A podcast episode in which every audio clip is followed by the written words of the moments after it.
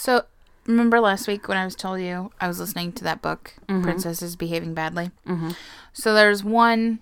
It's a real short story, and like I tried to Google it, and I was like, maybe I should do an episode about her. I don't think she's. She didn't do anything important. She's done some wild shit. Mm-hmm. So there's this woman. So picture it. I hate that you did that because that's the first line of my story today. Is it? Picture it. Look, it's gonna happen. Okay, so this woman one wanders into this home in it's like 19 it's in the 1900s sometime. Mm-hmm. I don't remember when. Wanders into this home and she's wearing this like red dress with this black and red like shawl over the top. Mm-hmm. And she's speaking some language that nobody can understand and she indicates that she wants to lay down on this couch. Mm-hmm. So the woman who owns this house is like the fuck is going on here? Why is this woman in my house? Mm-hmm. So she goes, gets her neighbor, brings them back to be like, you see this shit? Mm-hmm. What's happening here? So this woman somehow expresses that her name is Princess Caraboo Um, from Okay. from Javasu. Do you know this story? I think I do. Okay. There's been a few stories. No, go ahead. Keep okay. going. So anyway, for anybody who doesn't know this story, Princess Caraboo from Javasu was a princess who had been captured by slavers and brought to England. And she escaped. And now she's got all of her fineries and she's trying to get back to, you know, she's trying to get back to her home country. Mm-hmm. And so these people are like, oh, she's so exotic and we need to help her and this and that and the other thing. But turns out Princess Caraboo is not a person, mm-hmm. nor is she like a Malaysian princess, which she was said Yeah. to be. Her name was actually Sarah Baker, and she was just like the local nut who, and I'm not trying to like downplay mental, you know, Yeah. mental disorders.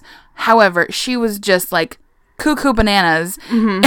and fucking paraded around pretending to be like this Asian princess. Mm-hmm. So people would dote on her. And then finally, this woman was like, she looks an awful lot like a boarder that I had a couple weeks ago who just kind of disappeared Yeah. she's definitely English. So eventually, finally, she was like, okay, look. Here's all this other crazy shit. Anyway, was a good story, but it, mm. I couldn't find like a ton of, you know, like Material. info, like actual information about mm-hmm. her, other than she just decided She's a wild day- woman. decided one day I'm gonna be a princess and have people dote on me. And they did for months. yeah. She convinced this whole like English community that she was some kind of princess. wow. Yeah. I can't believe that the fact that she wasn't Malaysian just didn't give it away. Right. And that's why access to education is important. right? She's like, I mean, I got the costume. I'll just make up some sounds that sound like words yeah. and say it's my own language. Yeah, it's crazy. Do you know how the word barbarian came about? No.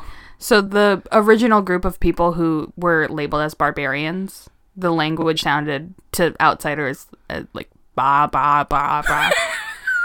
so they called them bar bar barbarian. Really? yeah. My That's- history professor told me that if that's wrong, I paid a lot of money for that wrong bit of information. He's, was it a he? Mm-hmm. He's just sitting back waiting for somebody to be regurgitate that knowledge somewhere so he can be like, they believed it. He can feel a shift in the air. Somebody just made a fool of themselves. It was probably me. it's constantly me. Uh, we have a rule in our house. Everybody, it's a joke. It's a, to anybody who's listening because I think I said this once and somebody was like, "That doesn't sound right." Anyway, the rule in our house is Danny is always right, mm-hmm. And the rule number two is it's always Cassie's fault. which is a fun thing that we say. It's not true. Although Danny is usually right about most things. anyway, hello everyone. Hello. This is that Mod's got Broxy. That's right. and we're Spanish soldiers. we have canyons. That's last episode. Sorry, everyone. now you have to keep that in. And now you have to listen to our next episode, our last episode. Gosh, it's true. If you haven't listened to it, go listen to that before you listen to this one. hmm And don't be confused when I say it's that Mod's got Moxie, because that's the actual name of this podcast. That's not right. That Mod's got Broxy. Nobody says that. Zeth says it. That doesn't surprise me, actually. he says a lot of weird shit. I'm Kiana. I'm Cassie. Danny's here. Danny's over there. He's. We're gonna get shave ice when we're done recording this episode Mm-hmm. because it's gonna be a hot one. Is it? I think so. Okay. I mean, probably not as hot as as has been, but look, anything above seventy five, and I get a little schwitzy, so Any I like to cool down. any weather that I experience makes me sweat. Full stop. That's true. Cold out, you sweaty. Raining, sweaty. Mm-hmm. I like the rain though, I do too. because you can't tell that I'm sweating because it's just wet. Indeed. And then we all just look like drowned rats.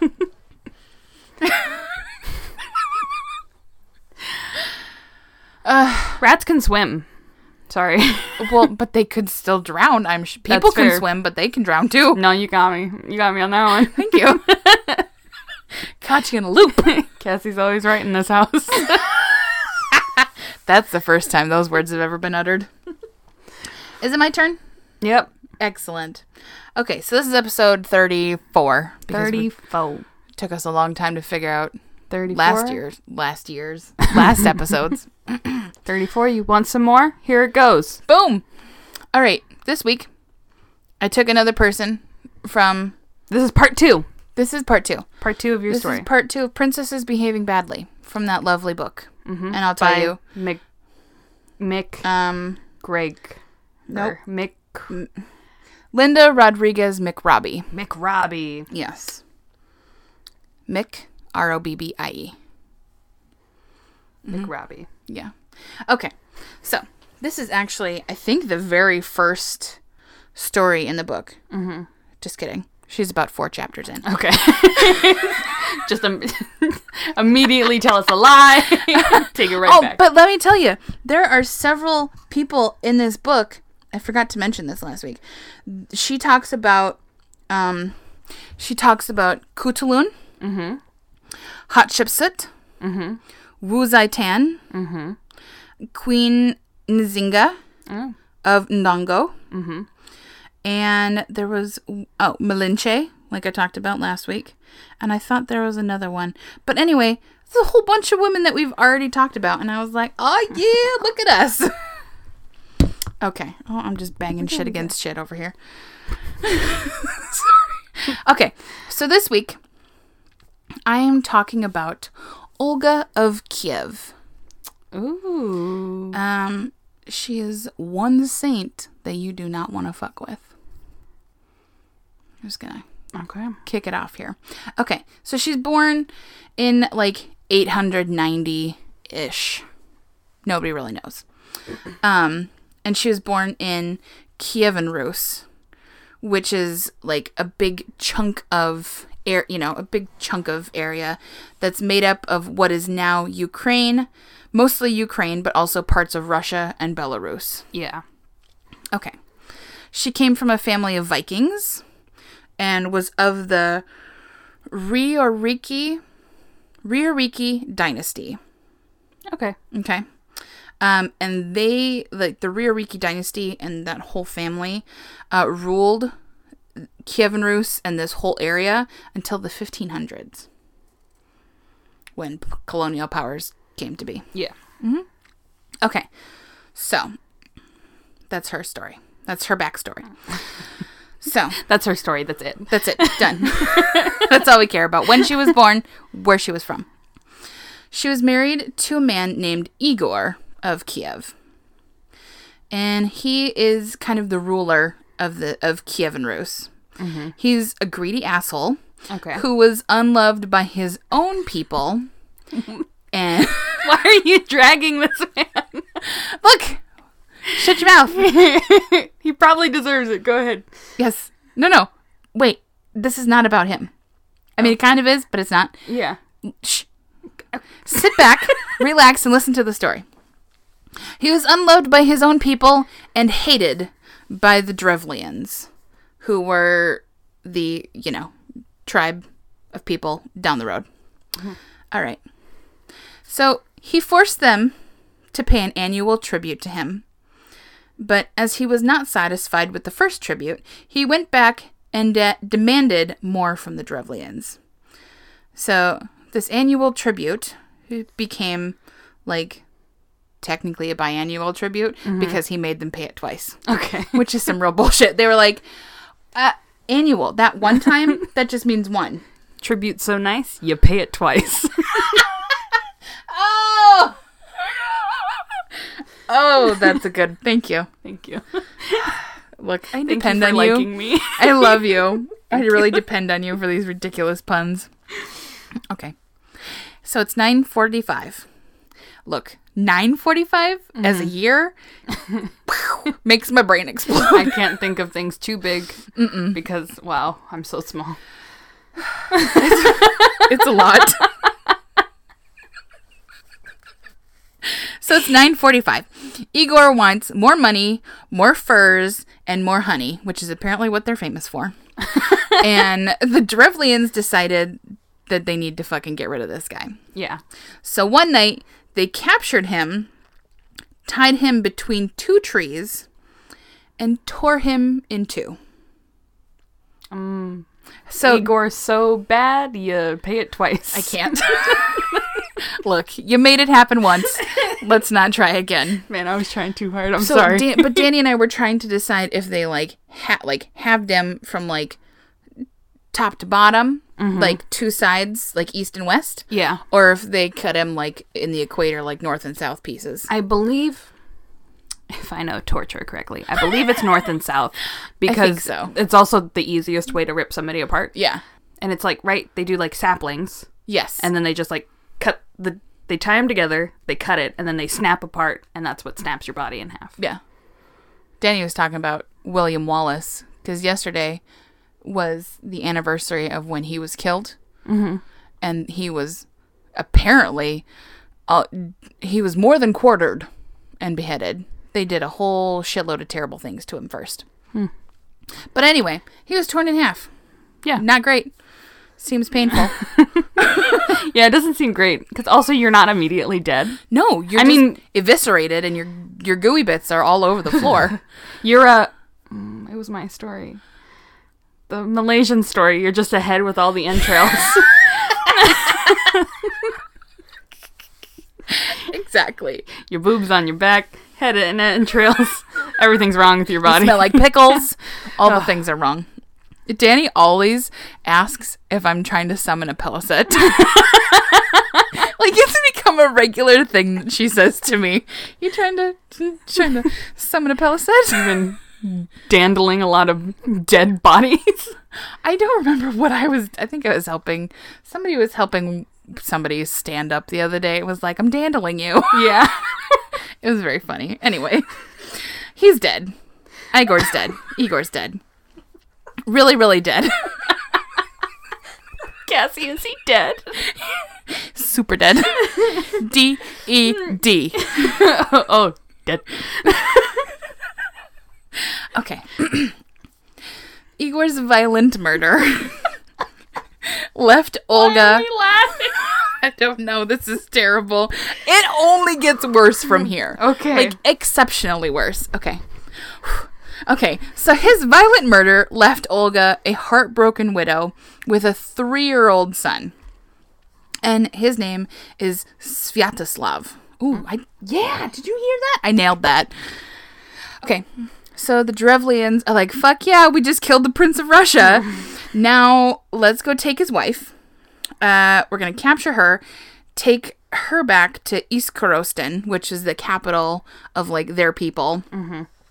Uh, give him to our prince, and then we can use her kid as like a puppet king, basically. Yeah. We'll bend bend them both to our will. So this is where the story gets real B A N A N A S. Okay. Thanks, Gwen Stefani. You're welcome. I heard "Hey Baby" at the gym this morning, and I was like, "Oh, we are throwing it back so far today." That album was, I think, my first It's CD. a good album. Real, your first CD? Oh. Mm-hmm. okay. All right. I need to work past this a little bit. I can't. You don't know what mine was. Yes. do, do, do, do. Fucking tub thumping. Ooh, love that. Chumbawamba. Chumbo. Chumbawamba. That's not a real thing. Okay. That is so I know it is, but it's a dumb name. Okay. It's probably indigenous. I feel bad for saying that now. Are they? I don't no, they're not, but they probably stole it and were like, "Oh, this is a fun name," but it actually probably means something. Or they were completely like obtuse, to Posed and they were like, Chumbawamba. Mm, eating a slice of pizza after having a hard night, drinking away, drinking the whiskey drink and the cider drink and the vodka drink. and the vodka drink. They went home, had a piece of pizza, and we're like, Chumbawamba. I'm dead. D E D. I can't deal. All right. I need to get back to my story. I'll never get through this. Okay.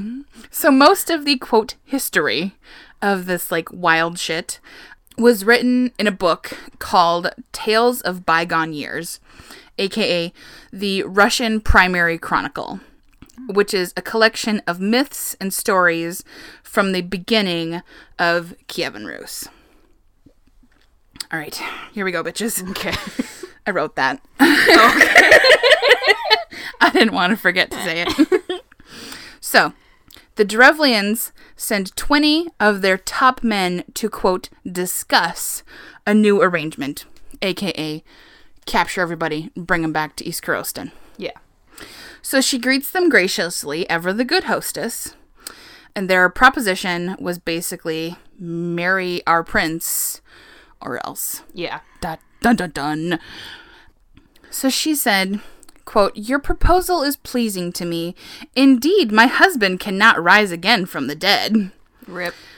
So she basically says, like, okay, so how about you guys come by tomorrow and I can, like, honor you in the presence of my court and, you know, we'll do the whole shebang. Mm-hmm. So they left.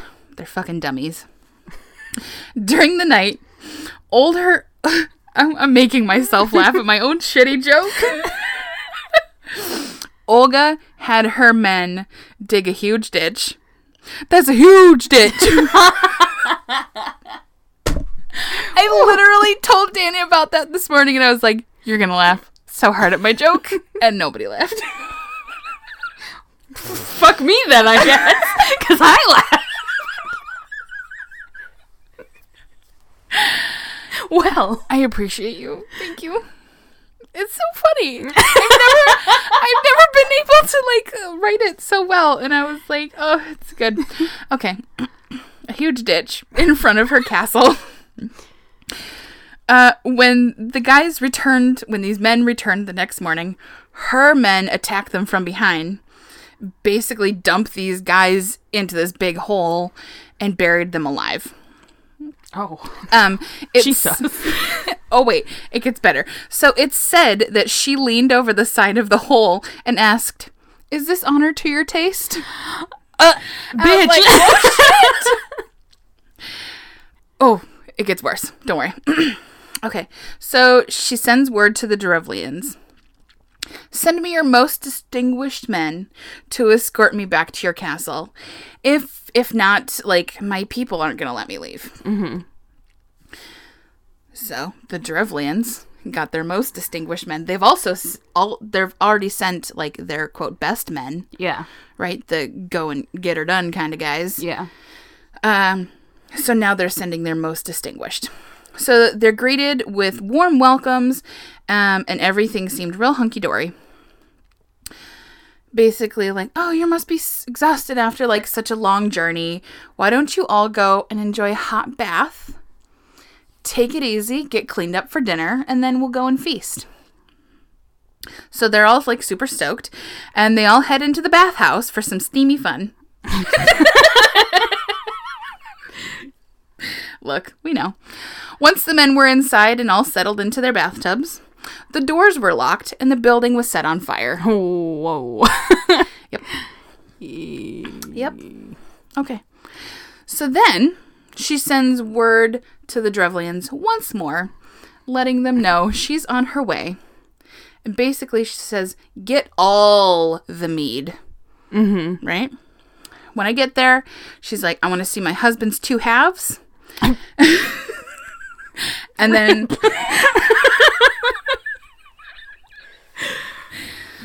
and then we're going to have a big funeral feast and like celebrate our new future together. The Drevlians were like, Where's all our guys? And she goes, You know, don't worry, they're on their way too. We're moving as a pack. I, look, they're they're bringing up the rear. Everything's cool. Uh, don't you know? Don't worry about it.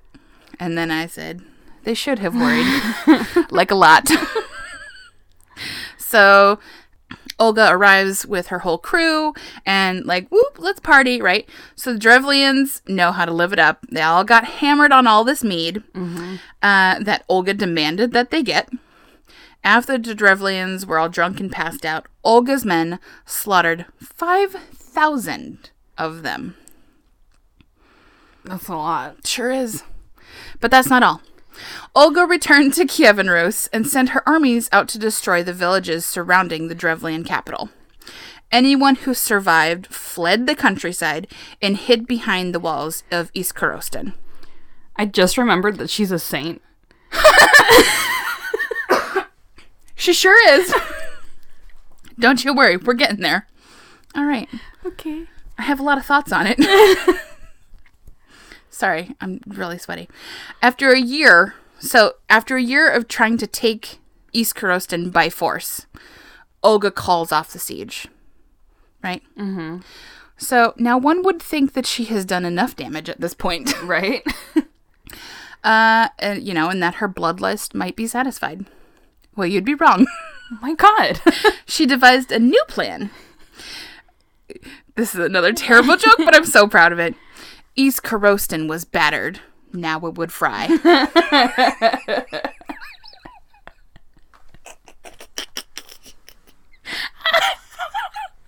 I was just on a roll. Gosh. My mother was just shaking her head and was like, she's trying really hard. Your mom should be proud that I- you're doing that's what I said. Okay. So basically, Olga says to the Drevlians, like, why are you not giving us tribute? You could be harvesting vegetables and shit right now like everyone else. Like, what's your deal? And the Drevlians were like, we didn't realize that was an option. We've been under siege this whole time. We didn't know you wanted tribute. If that's all it was going to take, we would have done it a long time ago Yeah. And they were like, uh, are you cool? Like, is everything gonna be okay? and basically, she was like, I've avenged my husband. I've got it out of my system. No hard feelings. so Oh my god. basically, she's like, I'm fine. Let's just make peace. And the Drevlians were like, "Oh, thank the gods! what what can we please do for you? Please try and stop trying to murder everyone." yeah. So she goes, I don't want any furs. I don't want any of your money. All I ask is for three sparrows and three doves from everyone in the city. So people handed over a shit ton of birds. Not sure where or how they acquired said birds, but whatevs. Oh my god. So, okay. Here's what happened Olga had her men tie cloths dipped in sulfur to the feet of each bird, Okay. and then they set them on fire. The birds? The birds, these incendiary birds, flew into the city, back to their nests, and set everything on fire. This is terrible. I know. Shook.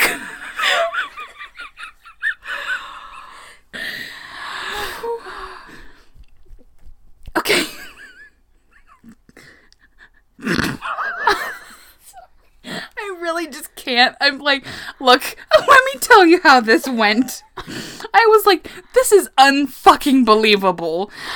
So I googled birds as incendiary devices. Oh.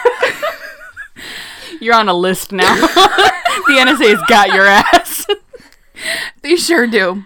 Also, the number of serial killers I Google is upsetting. So, this is nothing new. They're watching me, I know. So, birds as incendiary devices. And found out that just recently, it's, I want to say, I. It's somewhere in the Middle East. I couldn't even tell you exactly which country. Uh-huh. Somebody used a falcon and essentially did the same thing. They strapped an incendiary device to it. It never set on fire, but the bird got caught in a tree and died, which is very upsetting. um, but like, I'm just saying, 950, 2019, people got the same fucking idea apparently. Nature's drone. Yeah, Nature's drone strike. what happened to these birds? they were all fried, and so was everything else in the entire city. Oh. That's okay. You done laughing? I'm sorry. I really am. Okay. So, obviously, East Coroston is just decimated. Mm-hmm. It's a pile of rubble. Burned, burned rubble. Um, and that was that. Like, she was like, okay, done now. you guys are done. I hate her. She's terrible. So, she ruled as queen regent in Kievan Rus for over 20 years. oh my god. She was the first ruler in Kievan Rus to introduce currency and was the first of her dynasty to convert to Eastern Orthodox Christianity, which created many commercial and diplomatic possibilities. In 955, Olga was baptized in Constantinople. That'll And- save her. It was Istanbul. It's Constantinople. It was. No, That's what I said. It is. it is Istanbul. Oh, wait, you're right. How could it be was 210? Look, it's not Istanbul yet. It was Constantinople.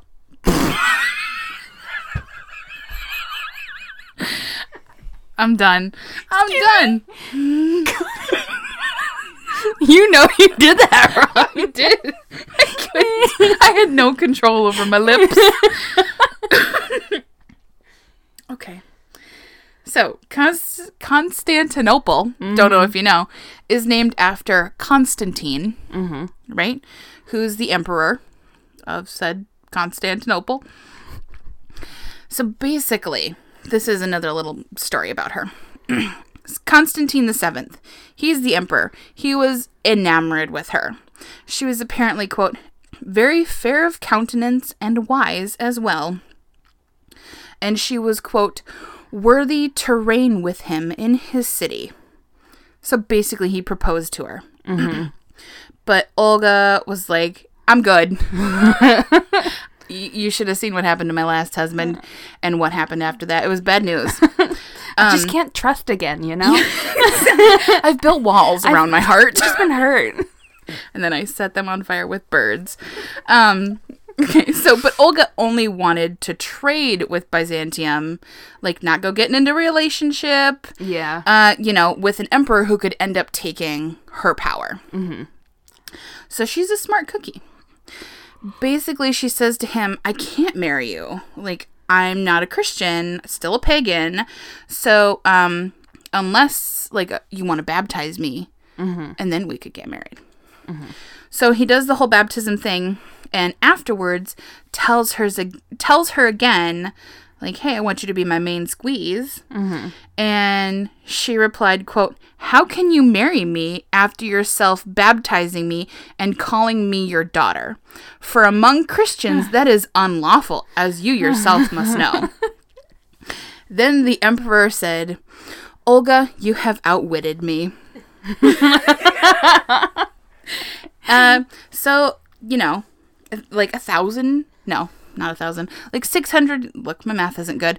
At, like six hundred years later, in fifteen forty-seven, she was named Saint Olga by the Russian Orthodox Church, and she is the patron saint of widows and converts. Uh, wait, wait, wait. There, one last bit. Fun fact. She was the inspiration for an album called A Perfect Absolution by Gorod, which is a French death metal band. Okay. And that is the story of Saint Olga of Kiev. Oh my god. You're welcome. that Mhm. Mhm. That's that's all I got. that's wild. That you know, all that murder So much murder. and they were still like, "You know who's a good gal?" Olga. Olga. Let's let's give that bitch a saint. Let's Title. let's I don't know. Saint her. And uh I thought she'd be like, "Oh, the saint of revenge," or like the saint of comeuppance, karma. the saint of That's widows and converts. Hmm. I tell you. I mean, I get that she was upset. Mm. Overkill, Yeah. maybe a little bit. Oh. Hmm. Hmm. Uh, just something to think about. Sure Some is. food for thought. well, He must have been a good lay. shut up. what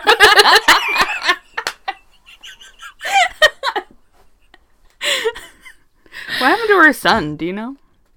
What? Um, he went on to like conquer a bunch of places Oh, okay. and ruled. That's why she was regent. Like, when he once he was an adult, he would have taken control of the throne. Mm-hmm. But she was regent for over twenty years because he was out conquering and shit. And he was like, "Hey, mom, Oh, you just uh, take care of business back home." okay. So yeah. I feel like how I did after the Griselda Blanco episode. Where I was just like, well, now I gotta fucking tell a story. no, at the gym this morning, we were talking about um basically how people that we like just like me and Danny like or respect or look up to or whatever have like take to the media and talk about this person who by all accounts is not great yeah. and I'm like, well, I guess it's kind of like that time when I talked about Griselda Blanco. and was like, well, she was giving people jobs. Danny was like, my favorite part of that story is when Canada told you to shut up.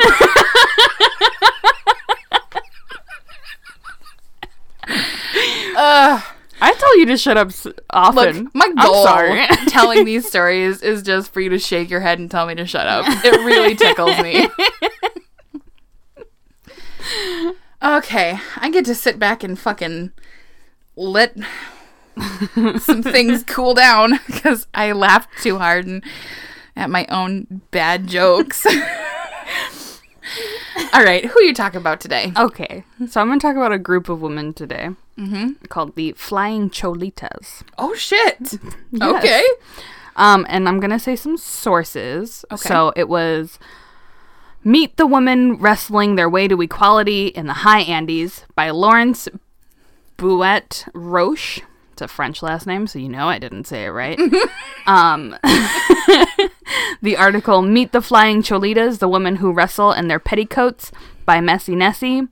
And the article The Flying Cholitas, Meet the Bolivian women who wrestle in petticoats. Yeah. Very similar. I titles. love a woman who wrestles in petticoats.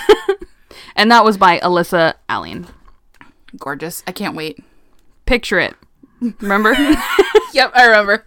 Picture it. Sunday afternoon in Bolivia. Uh huh. You look around and you see a crowd of hundreds people gathered yonder. Yeah, they're yonder. They're yonder. What are they doing over there? Well, what on God's green planet is all this here commotion about? you ponder. For some reason, you're a southern woman. That's In Bolivia. in Bolivia. That's not important to the story. But what is, is that you realize, after conversion rates, you only have to pay a dollar to get into this commotion here. Oh, I'm See in. what's happening. Let's get in there. So you give the man at the entrance 20 Boliviano currency, Oh, okay. and you continue past the threshold. All the people around you are shouting and cheering, and up ahead you spot a wrestling ring. Golly gee, I'm paid to see some good old fashioned man's wrestling, you think. Uh huh. And then a woman enters the ring. That's right. Okay. She has a long, thick braid down to her waist, Oh. a slightly askew bowler hat on her head, and a beautiful, voluptuous, bread, bread, bright yellow, multi layered skirt on. Oh. And because you have some e- deeply internalized misogyny and prejudice that needs to be addressed, I don't. you think this lovely lady is an announcer or a ring girl. But then another woman enters the ring in a similar dress, but instead she's wearing a puffy, a blue puffy skirt, the color of the midday sky. oh yes, my favorite color. Before you can comprehend what's happening, the women turn into fighting machines, grappling and pushing each other, flying through the air from the ringside, toppling their opponent, trying to get the upper hand. Well, what incarnation am I witnessing? I don't know what it is, but it's sexy. You, my friend, have stumbled upon a flying Cholitas match. yes. Who are they? Well, let me tell you. Okay, dokie. The Flying Cholitas are a group of indigenous women wrestlers active throughout the Andean highlands of Bolivia. Uh, most of the indigenous women are Aymara, uh, which is a, a tribe, Okay. and it's a group that has faced ethnic oppression and exploitation since the Spanish colonization of the region. Bastards. Yeah. Um, in history, the Aymara were referred to uh, pejoratively as cholas or chola uh, cholos. Mm-hmm. Was it cholas or cholas? Same thing. Cholos, cholas.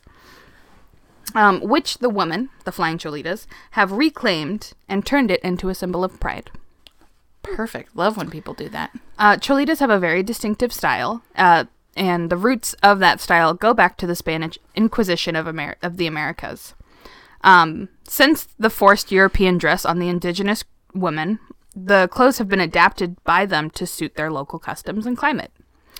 So the skirt that they wear is called a pollera, and it is a Spanish peasant skirt that authorities would force them to wear. Instead of the European ankle boot that was commonly matched with the skirt, the women have chosen to instead to instead wear a rounded toe ballet flat type of shoe, Okay. or or like a sandal, Like Kinda an easy on, easy off kind yeah, of shoe. espadrille ish sometimes. Love an espadrille. I just like saying espadrille. That's fine. Um, and the bowler hat that they wear has an interesting story behind it. So it is believed that an old British bowler hat salesman ordered hats that were too small for the male customers. okay. And so, in, in a desperate attempt to get rid of them, he just began selling them to the indigenous women, mm-hmm. and they liked them a lot.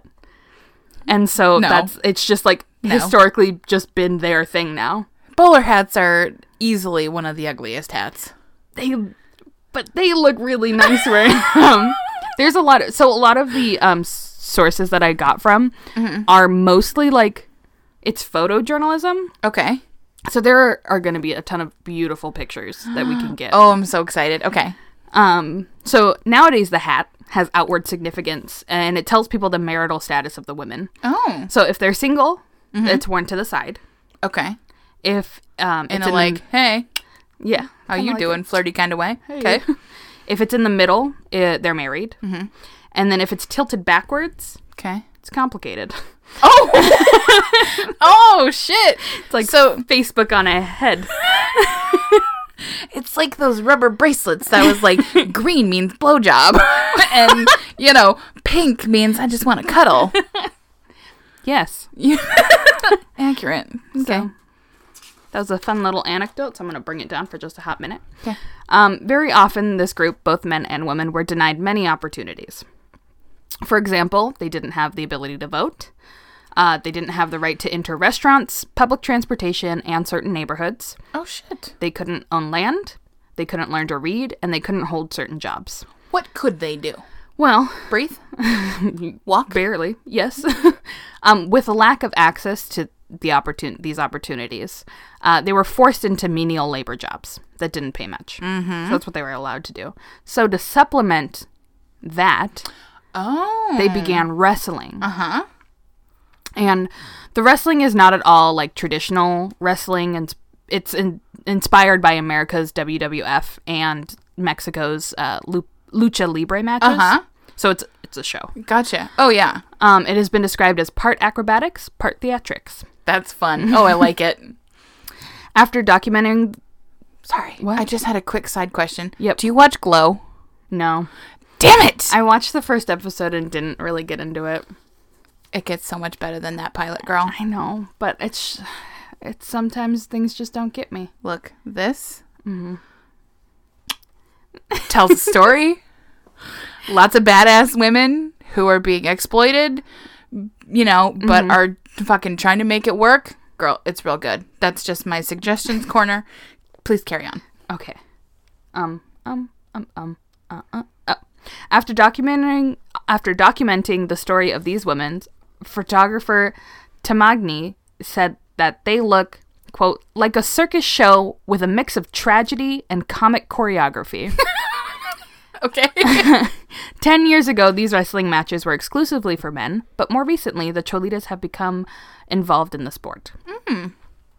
So, the idea of including female wrestler, wrestlers first came about when the president of a local team, Titans of the Ring, is what they were called, oh shit. wanted to attract more publicity. Mm-hmm. So, many of the Cholitas were originally like wives and daughters of the wrestlers, and then the publicity event, whatever, went so well that they just began taking the lead. Oh, like the women wrestlers began taking a lead and, and becoming performers themselves. Mm-hmm. And since then, the Cholitas have branched out and formed their own wrestling association. That's awesome. I love that they were like, you know what's better than watching men wrestle? Watching some badass babes wrestle. Yeah. and it's like, I like the outfits that they wear. Because, like, when you think about, like, WWF. Boring. E- is it E now? Yeah, I don't- WWE. Yeah, because this- WW, the World Well, Wildlife Foundation, yeah. real pissed. Sorry. I wrote WWF and I was like, this is wrong somehow, but it changed, right? So maybe that's why I feel yeah, yeah. WWE. They don't get to wear much clothes. No. And as a as a young woman who wrestled, you need clothes. Yeah. Things get pushed and Rubbed prodded and, they could escape. there's been most there's a I wore five sports bras underneath my singlet when I wrestled. Understandable. because it was like the first match that I had with other women present, Uh huh. it would be like, "Oh yeah, I had a real bad nip slip one time. My whole tit came out of the singlet. It was real awkward. We had to stop the match." You're like, these bad boys are strapped down Yeah. for good. I was flat chested. My boobs Locked and loaded. were underneath my armpits. They'd just been pushed down so far. Uh, we Danny was uh, Wolverine for Halloween once, and Mm-hmm. so we ace bandaged her, and she was like, she was like, well, I can't move or breathe, but they're not apparently there anymore. so, two thumbs up. It's it's hard. It is. I was I want I used to play around with my makeup a lot more than I do currently, but I once tried to do like a drag king look and I watched a tutorial on how to strap your boobs down while still not having um well you can expose the center of your chest and then use makeup to make it look like a six pack and Uh-huh. then you can buy fake nipples, which I thought was weird. crazy. Um, but I was like, I'll try it one time, and so I used duct tape and like yanked them Yep. to the side, Yep. and was like, Yank wow, him, yank him, and strap him. uh, yeah. Bless him. God bless the boobs. Any drag performer who straps their business down, whether it be on top or on bottom, Impressive. Yeah, a lot of duct tape. A lot of. What were we talking about? Um. Ladies. Oh. Had they went off and started their own. Assist- yeah, okay. So, as we know, in many places, when protesting for the rights and civil liberties of marginalized groups, women often take the central role in the movement, and Bolivia is no different. So, to, traditionally, when indigenous protests began, um, because of numerous occasions of rights infringement, women would be the primary demonstrators and organizers. So it was only natural for the essence of this fight and the admiration of these women from outsiders. Um, it was only natural that it occurred. Mm-hmm. And the community really, really loved these women, and it carried over into the dramatization of the fight. Okay. You know, it was like just the spirit of it. Uh-huh, all. It was very welcomed, mostly. it's very welcome. My next sentence is like, and then it wasn't. um, oh, before I say that it wasn't, um, it's clear that the love was reciprocal because a lot of the money that is raised from these wrestling matches Uh-huh. go straight back to community projects. Oh wow, Yeah, that's great. That's so cool. that's it's I nice. love that. So from the second they were allowed in the ring, they like truly hit the ground running, and it just has exploded over the last few years. Um, they asserted their presence in this male domina- dominated arena and have accumulated many fans. There are mostly women versus women matches, but sometimes women and men fight each other in the ring. Oh, Um, a flying cholita known as Juanita La uh, Carinosa said of these matchups When a woman fights 100%, men want to fight 1000%. They do not accept that they are overcome. In our, in our companions, there are also some anti cholas. She continues to say, In the beginning, we were not allowed to enter the men's room. We used to change in the stands and wait outside. That's why we created the Association of Flying Cholitas. There, men do not get involved. that's right. I don't know why I'm really on like a message kick. I look. We love a message. This is this is for any young women out there who have decided to become wrestlers because I had done it mm-hmm. and I think it's a very fulfilling experience. But one thing that used to get said to me a lot because I did wrestle boys was that no matter no matter what, the person wrestling me is always going to lose because either they look stupid because they just lost to a girl mm-hmm.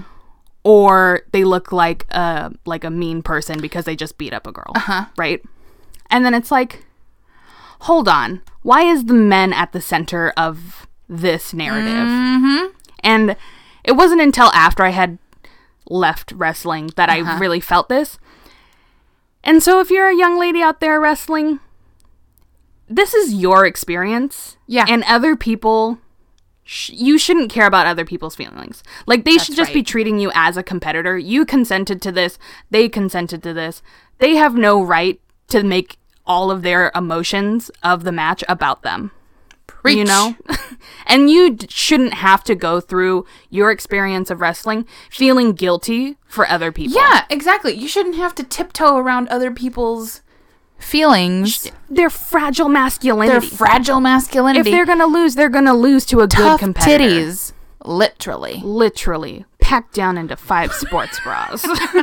but I just I just wanted to say that because it's that's kind of what I got from this quote mm-hmm. of like oh I don't want to look lose to a girl because blah blah blah. Eh. I gotta fight extra hard, but it- when it's wrestling, it literally is by weight classes. So mm-hmm. if you're going pound for pound against somebody else, it it really doesn't matter. You're No. really equally matched. Mm-hmm. Like women typically carry their muscles in a different place than men do, mm-hmm. but it, like that's just your bodies. yeah, it's physiology. You can't Yeah. change that. Exactly. That's what I had to say about. Thank you. You, god damn it. This is why. look, I bring the shitty jokes. You bring the positive messages. Wow, that's a first because usually I bring the shit. In my life, typically I'm just a huge downer, and then I say shitty jokes to try and make up for it. That's why we love you. Hard hands. Wow, hard hands. I could have not been doing heart hands right then, and the listeners would have just had to picture it. Yeah. Where was I? Uh, Anyways. mhm. Oh, so yeah. Now they have this own space where they get to thrive, which I am very much a fan of. So they're they're not full-time wrestlers. During the week they tend to their family and their businesses and do different jobs. And then on Sundays they become the Flying Cholitas. Their matches are choreographed and frame as good versus evil. Mm-hmm. Um, and they pack performances full of acrobatic tricks, intense fightings, and theatrics. Though their performance may seem like a mere spectacle, mm, spectacle, spectacle, the women are interested in more than simply putting on a show. The Cholitas' professional wrestling matches are much more of a symbol of both female empowerment and indigenous empowerment. Love it. Yes. And I'm going to end this with a quote from Danielle um, Tamagini, which is what I said earlier, and I probably said her name two different ways. It's Italian. Okay. I'm just I'm just a young lady trying her best. So anyway, ask for. the quote is of the she said of the flying cholitas. What was fascinating was their attention to elegance, to their indigenous roots, and the attention that they give to the style of dressing. As a photographer, I focus a lot on subcultures, on fashion as a weapon to stand out, to perform, and this is what they do. The Cholitas are indigenous women who, before, were neglected, and now, through wrestling, they gain more power. That's fantastic. That's the flying What a great story. Look, Thanks. I am all about female empowerment and wrestling and costumes and Yeah. theatric, all of that. Love all of it. And they have we'll probably try to try to post the video. There was a article that came out yesterday. Oh. I was as I was writing this up, I went to look for uh, another source that I had just used and there was a new entry. Oh, was like, okay. oh, oh, hello. How are you doing? but there is a performance videotaped on an iPhone X, mm-hmm. And it's really cool. And That's it's really awesome. and it has like sweeping landscape shots, so it's a lot of like I won't say dull tones, but like pastel blues Okay. and like yellow Sure. wheat and llamas. And then and and then llamas, then there's- jazz hands. and then there's a wrestling ring and then it's two women in these like bright and vibrant outfits. Oh, I love it each other. already. It's so good. I'm so excited to watch this. Yeah. Ooh, And that's that on that. that's that on that. I love it. What a great episode. Yeah. I'm real pleased with 34. That's how old Danny will be this year In November. in November. she really had to think about that. She was like, wait, is it? Yes, it is. Good job. Yay. You made it. All right. That's the end of this episode of this Mod's Got. Broxy. Oh, wait. Please, I'm just trying to wrap it up really fast. please rate, review, and subscribe to Email our us. podcast. Shit. Sorry. Go ahead. Okay. Permission to speak. Thank you. Email us. Tell us your stories. Give us a. I am talking into. Oh, sorry. Being positioned in front of the microphone. Please email us at. Uh, what are we? That broad's got moxie at gmail.com. And on Instagram and Facebook, we are at That Broad's Got Moxie. And on Twitter, we are at Broad's Got Moxie. Go follow us. Yeah. That's all. Yep. Bye. Bye. Music by Sage Krenning. Cover art by Vinny Navarrete. Produced and edited by Danielle Barsanti. Side effects of listening to this podcast may include excessive moxie, zero tolerance for the patriarchy, sass mouth, excessive sweating, tipsy tittering, desire to stick it to the metaphorical man, fear of cats, empowering women, clammy hands and feet, the inability to do math, lack of patience for the bullshit, thirst for knowledge, questioning the system, cravings for bougie chicken, vodka, and justice, and in some cases can cause death on hills.